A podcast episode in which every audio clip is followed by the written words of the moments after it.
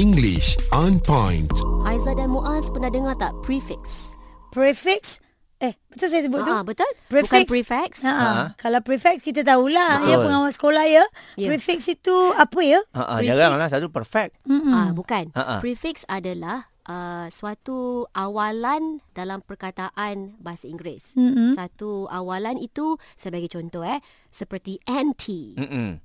dis, in, extra, for, F O R E mm-hmm. dan juga miss, M I S. Oh, okey. Sebagai contoh ayat, kalau anti tadi, we've heard of antisocial, Yep. antibiotic, apa lagi? Mm. Anti-gravity. Anti-gravity.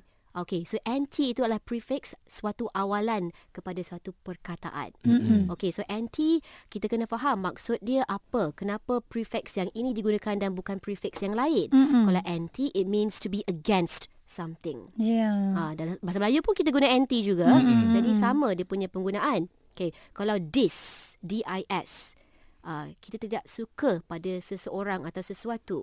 We dislike. Dislike, of- dislike, dislike. Ah, exactly on social media. Yeah. Hmm. Instead of using I don't like, I dislike. That is more proper. Ya. Uh, Hmm. dis maksudnya opposite of something. Mm-mm. Disagree. Agree or disagree. Exactly. Mm. Ya. Hmm, Disappear.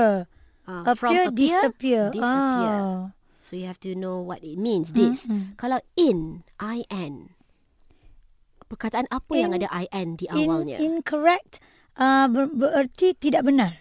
yes. Incorrect. It means tidak. In in this context means tidak.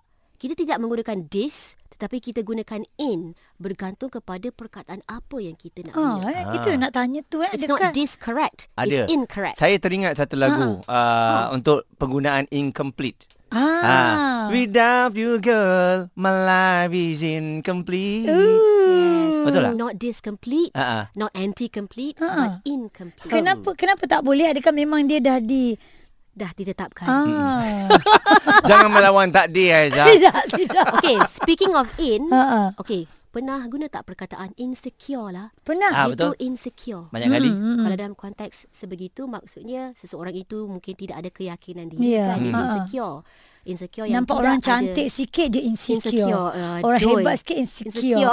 Hmm. Tetapi maksud insecure yang saya nak bawa di sini maksudnya adalah dari segi keselamatan. Ya. Okey, insecure wujud, unsecure pun wujud. Adakah dua-dua tu sama tidak juga? Lebih kurang sama tetapi ada perbezaannya. There is a slight difference. Insecure, it means tiada langkah-langkah keselamatan langsung hmm. yang wujud. Insecure, tiada. Unsecure jarang digunakan tetapi kalau kita nak guna pun boleh. Maksudnya langkah-langkah berjaga ataupun langkah-langkah keselamatan ada wujud dalam satu situasi itu tetapi tidak digunakan. Oh, unsecure, insecure. Yes. And another insecure, orang yang insecure, yang tak ada keyakinan diri, mm-hmm. itu dah lain. Ah, Ah, tetapi perkataan uh, akarnya adalah secure. okay. Jadi janganlah insecure, insecure, confident sikit lah. Hmm. Okay, dah English on point kan? Ah. English on point.